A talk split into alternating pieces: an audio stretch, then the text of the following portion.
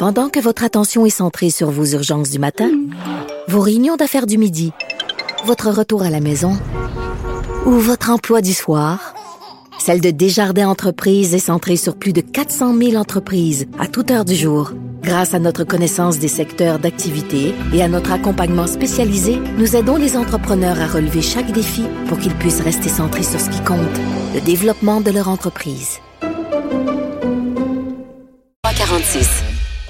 Oui, alors euh, vous savez, vendredi dernier, euh, il y a eu le procès qui a commencé en fait le procès d'Hugo euh, Fredette, cet homme qui est accusé d'avoir tué sa conjointe et un aîné lors de sa sa course folle, sa fuite.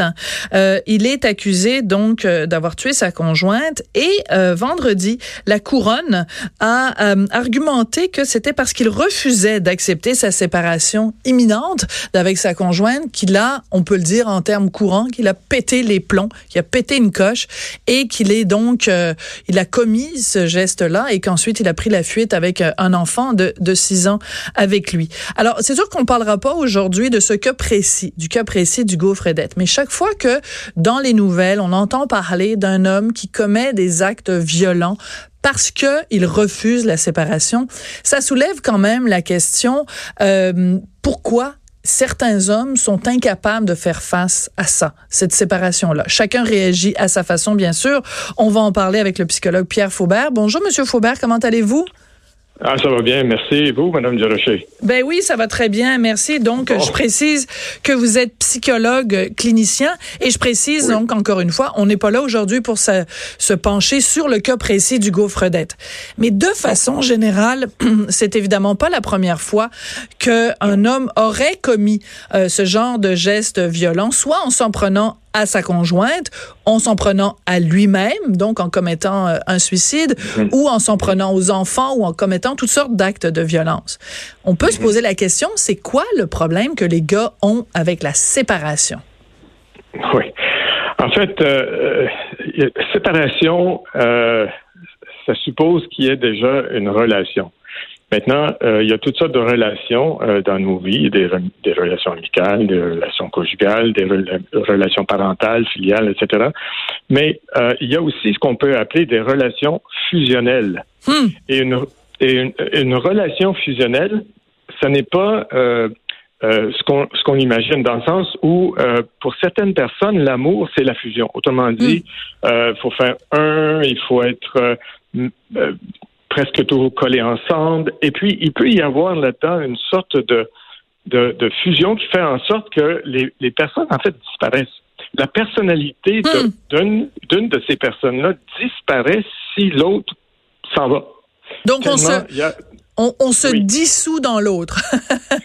exactement, c'est bien dit. Comme en chimie. On, ouais, on se dissout dans l'autre. Exact, exactement. Donc, il y a une fusion et puis finalement, les éléments disparaissent et forment un nouvel élément, mais euh, avec, euh, avec le prix à payer qui est la disparition euh, de l'unicité de chacun des éléments. Alors mhm. donc, dans une relation fusionnelle, ça peut être un ou ça peut être les deux membres de cette relation qui vont disparaître et euh, au, au, au, détriment de, de, leur identité, de leur personnalité. Alors, s'il y en a un ou une des deux qui disparaît ou qui s'en va ou qui décide de partir, parce que euh, c'est un peu comme des moi là.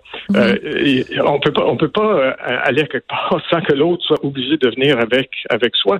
Alors donc, quand il y a une, une ou un qui disparaît ou qui décide d'aller ailleurs, eh bien, c'est la fin du monde parce que l'identité repose sur cette relation fusionnelle. Je comprends. Mais quand vous dites fusionnel, est-ce qu'il n'y a pas aussi un côté possessif? C'est-à-dire que le, le, conjoint ou la conjointe, hein, parce que ça, il faut, euh, dit, ben, on, on, est tellement fusionnel, on forme tellement un, une unité, on est ensemble, que euh, ben c'est c'est pas juste que je veux pas qu'on se sépare parce que j'ai peur de retrouver qui je suis parce que je sais plus comment je m'appelle, mais c'est aussi de dire tu veux, si t'es pas avec moi, tu seras pas avec un autre. Ben c'est ça qui mène à la violence. Euh, oui, oui, je me souviens très bien d'avoir dit ça dans une autre entrevue. Euh, je ne sais pas si c'était avec vous ou quelqu'un d'autre. Mais oui, mais c'est exactement ça. C'est un des trois éléments que je voulais mentionner. C'est la, la possessivité. C'est-à-dire que l'autre n'est pas l'autre en tant qu'autre avec son identité propre, son individualité, sa liberté, sa créativité et euh, son unicité. Alors donc, l'autre devient ce que moi je veux qu'il ou qu'elle soit. Il nous appartient. et parce que c'est un objet qui m'appartient c'est comme une chaise, c'est comme une auto, c'est comme n'importe quoi. Euh, mon stylo, je le mets euh, dans un coin de mon bureau, ben il va rester là jusqu'à temps que je décide qu'il va aller ailleurs. Et c'est ça. Alors, il y a des personnes qui vont même justifier ça en disant, ben écoute, euh, je te donne ci, je te donne ça, je te paye ci, je te paye ça. Donc, euh, euh, tu m'en dois, euh, tu m'appartiens en quelque sorte. Mais et puis même il y a des gens qui vont dire que c'est de l'amour ça, appartenir à l'autre. Mais c'est absolument archi faux. C'est même contraire à l'amour. L'amour libère. L'amour n'est pas une possession. L'amour c'est une libération. Hmm. Alors donc si, Très bien dit. deux oui, ben, c'est, ben, vous voyez, vous, m'inspirez, Sophie. Avec, avec, un nom comme Sophie.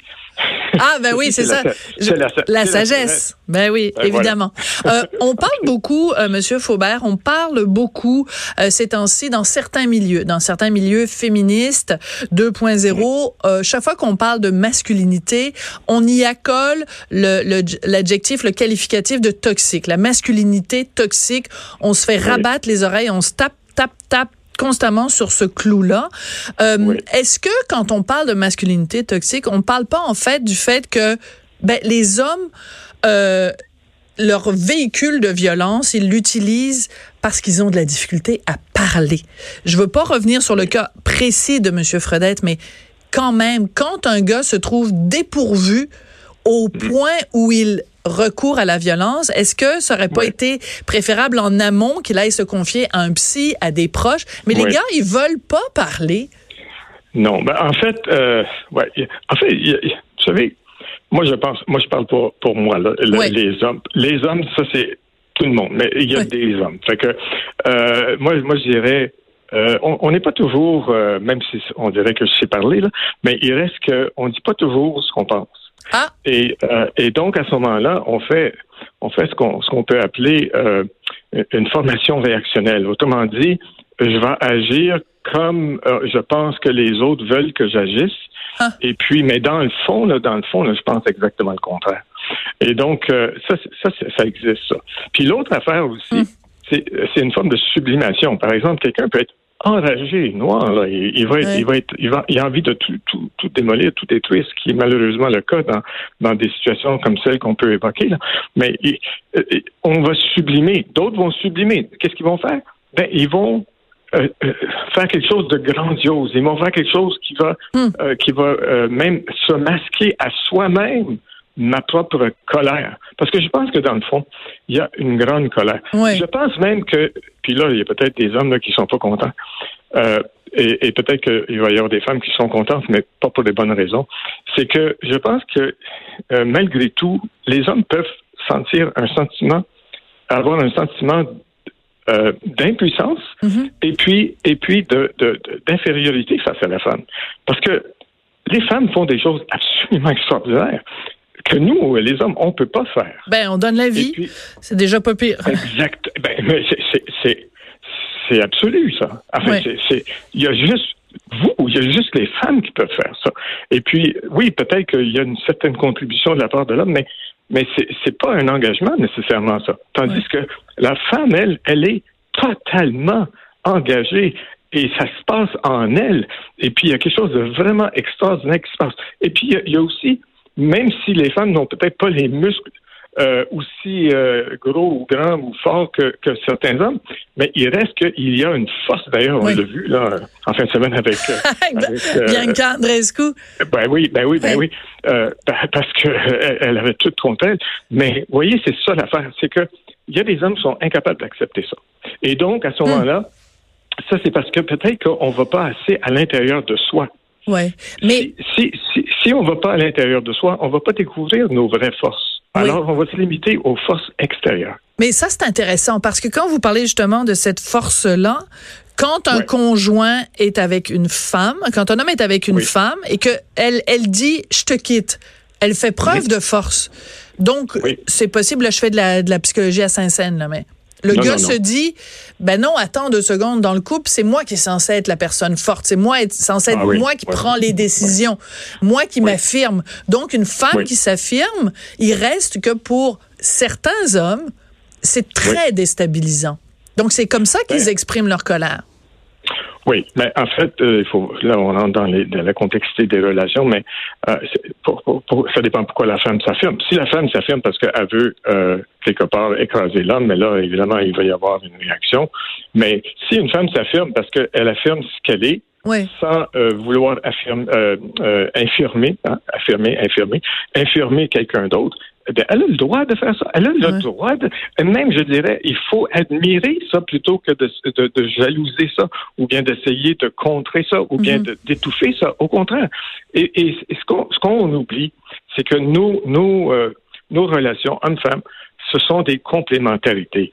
Et puis, c'est ensemble Mm. qu'on peut faire des belles choses, et Mm. non pas l'une ou l'un contre l'autre. Ça, ça va pas, ça.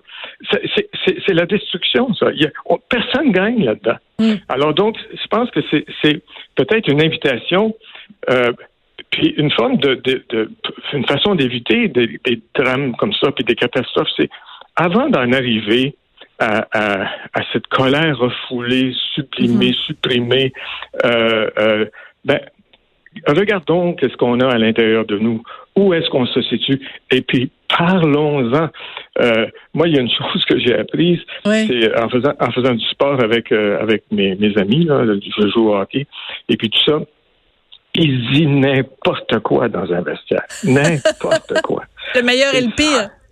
Oui. Et ça, ça fait, ça fait du bien. Alors donc, plutôt que de s'en prendre à sa conjointe ou à ses enfants ou à n'importe quoi, eh bien, euh, peut-être que ça vaudrait la peine d'être un peu plus humble et puis euh, de se regarder vraiment plus loin que le nombril Mhm. et puis et puis de de de, de dire ok c'est quoi mon problème moi? Et Ouais. donc à ce moment-là aller consulter puis là je veux pas dire ça pour prêcher pour ma parole j'ai déjà assez de, de gens comme ça mais ce que je ce que je veux dire c'est que c'est important d'aller à l'intérieur de Mhm. soi pour se retrouver et éviter euh, que quelqu'un paye un prix aussi désastreux. En même temps, euh, Monsieur Faubert, on le sait que euh, y a euh, et il y a beaucoup d'hommes qui s'en plaignent. Il y a peu de ressources qui sont offertes pour aux hommes euh, aux hommes qui sont en détresse euh, au Québec. Et je dis pas qu'il faut en enlever aux femmes qui sont en détresse pour en donner aux hommes. Il faut juste qu'il y en ait plus, qu'il y en ait plus pour les hommes et qu'il y en ait plus Ben oui. pour les femmes. Mais on le sait de Ben toute oui. façon au Québec, euh, avoir un rendez-vous avec un psychologue, même si on est en situation d'urgence, c'est pas facile. Donc il y a tout Non. ça aussi, le tout le filet social qu'on devrait mettre autour de tous vrai. les individus vulnérables dans notre société. Ben le filet social, il est pas toujours là. Donc euh, on a beau dire aux gens, ben consultez, parlez-en, mais Oui. s'il y a personne pour les écouter, puis si euh, il y, a ça aussi, il y a, il y a un Ben oui, problème mais- de mais- oui, mais Sophie, oui. s'il y a, s'il y a plus, si on, on pense et puis on, on constate qu'il y a plus de ressources pour les femmes, c'est parce que les femmes le demandent Oui. et, et, et, et le manifestent et puis disent Hey, j'ai besoin de ça, moi. Donc, et puis on, on, on parle fort puis on s'affirme. Puis euh, et donc on dit ben j'ai besoin de tel ou tel service. Ouais. Eh bien on s'arrange, on s'arrange pour le faire. Alors moi je pense que c'est un message pour les hommes aussi. Ben parlons, disons quelque chose, même si on est maladroit, on n'est pas si maladroit que ça. C'est pas tout le monde qui est maladroit. C'est vrai que si on parle de- du langage de la rue, ben, ça, ça vole pas haut, mais il reste que on peut, on peut quand même euh, euh, exprimer des choses. Quand c'est le temps, on peut, on peut bien parler. Et puis, l'important, c'est d'exprimer quelque chose au plus profond de soi. Et ça, ça c'est, un exercice qu'on n'apprend pas. Et moi, je pense que ça serait bon de créer des, des ben, euh, euh, Guy Corneau, il avait fait ça avec, euh, avec le regroupement des hommes. Tout à puis, fait. bon, Vous lui, avez lui, lui est parti, mais donc il faudrait, il faudrait qu'on qu'on se regroupe nous, les hommes, pas contre, mais pour, Hmm. pour que pour qu'on puisse euh, s'exprimer puis prendre le temps de, de dire qu'est-ce qu'on a au plus profond de soi, même si c'est pas beau, mais tant mieux, tant mieux, parce que sinon ça devient pourri en dedans. C'est toxique quand on dit un homme toxique, ben c'est parce que c'est, il est toxique pour lui-même d'abord, et puis ensuite pour les autres. Pour les autres. mais je suis très contente. Oui. mais Monsieur Faubert, je suis tellement contente que vous saluiez euh, euh, Guy Corneau, qui est quelqu'un pour qui j'avais beaucoup d'amitié, beaucoup de tendresse. C'est vraiment quelqu'un qui a été tellement important euh, euh, au Québec par ses livres, toutes les conférences, etc., puis son, regroupement d'hommes, justement. Donc, ça prendrait aujourd'hui ce, ce, ce, type de solidarité. Tu sais, on entend beaucoup parler de sororité de solidarité féminine, mais une sorte de solidarité masculine pour dire, hey les gars, là, faut qu'on se parle faut qu'on se parle dans le blanc des yeux. Là. On a des choses à se dire. faut qu'on sorte le méchant. Et, et, ça prendrait, en fait, ce genre de, de mouvement-là. Oui, Peut-être vous, euh, Monsieur Faubert, qui allez faire ça? Ben là, là, là, je me sens. J'avoue, j'avoue vraiment, là, personnellement, il y a quelque chose qui, qui remue en moi. Là. Quand vous dites hein. ça, là, il y a quelque chose qui remue en moi. Puis là, je me dis, oh boy, est-ce que est-ce qu'il n'y a pas là peut-être une, responsabilité à, relever pour euh, justement que euh, des personnes ne soient pas blessées et même tuées, comme euh, on voit maintenant? Absolument. Bon, ben, je suis contente d'avoir mis un petit, un petit doute là ah. dans, dans votre tête. Là, ce sera pas, ce sera pas inutile cette entrevue là. Euh, vous me donnez des frissons, euh, Sophie. Ah, ben, je, ben, écoutez, c'est pas la première fois que je donne des frissons à un homme, puis c'est pas la dernière.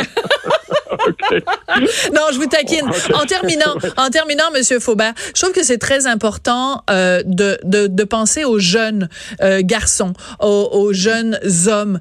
Comment on peut euh, briser ce cycle-là de la de la violence, mais qui, je pense, beaucoup est un, un cycle de, du silence. Comment on peut apprendre aux gars à mieux exprimer ce qu'ils ressentent? Euh, on, est, on est encore rendu là, là les gars, parlez-vous. là. J'ai l'impression de faire ma Jeannette Bertrand, là, mais c'est un peu ça quand même. Oui. Non, ben, d'ailleurs, c'est avec Jeannette Bertrand que Guy Corneau a, connu, euh, a, été, a été reconnu. Mais euh, moi, je me souviens, moi, j'ai enseigné pendant une trentaine d'années, puis puis je me souviens avec les jeunes, euh, des, jeunes de 12, 13, 14 ans. Là. Et puis, quand on leur, quand je leur donnais la possibilité de s'exprimer, ces jeunes-là, ils disaient des choses extraordinaires. Bon, et puis là, je parle pas euh, je des filles, là, mais des gars. Il y a des gars là, qui disaient des affaires métaphysiques là, hum. à 12-13 ans, des, des, des sagesses. Des, il y a beaucoup de sagesse qui se perd euh, parce qu'on on ne l'exploite pas dans le bon sens. Un peu comme des mines d'or là, qu'on hum. trouve pas parce que ben, il faudrait qu'on aille trouver ces trésors-là. Et puis moi, je me souviens, quand je leur permettais de s'exprimer, ces jeunes-là, eh bien, c'était des perles des perles précieuses. Et puis, il y en avait, évidemment, il y en a toujours deux ou trois ou quatre là, qui, vont parler plus que d'autres. Mais les autres apprenaient aussi de ces, mm. de ces, euh, de ces gars-là. Et puis donc, moi, je pense que c'est peut-être ça que, pour répondre à votre question, c'est ça qu'il faudrait favoriser encore davantage dans, les, dans nos classes. Et puis, peut-être même, euh, bon, euh, il y en a qui ne seront pas contents de ça non plus. Moi, je ne suis pas en train de parler de ségrégation, je suis en train de parler peut-être d'espace où on pourrait avoir juste les gars Hmm. Et puis, juste les filles, pendant, je sais pas, moi, une heure par semaine. Et puis, ben là, là ah oui, let's go, on parle. Hmm. Et puis, euh, on peut prendre un sujet, puis on peut y réfléchir, mais euh, c'est quoi, là, qui se passe en dedans, là? Quand, quand je, je, parle de tel ou tel sujet. Par exemple, surtout à l'adolescence. Surtout à l'adolescence. Oui, Exactement. Et c'est là que les, les, les bases peuvent s'établir. Et puis, je pense que ça, on rendrait service à ces gens-là. Absolument. À ces jeunes-là pour, pour, pour la vie. Absolument. Ben écoutez, euh, vous allez sûrement vouloir euh, rester avec nous, euh, Pierre Faubert, puis écouter la prochaine entrevue parce qu'on va parler des couilles et des du tabou des couilles. Ben oui, ah les couilles.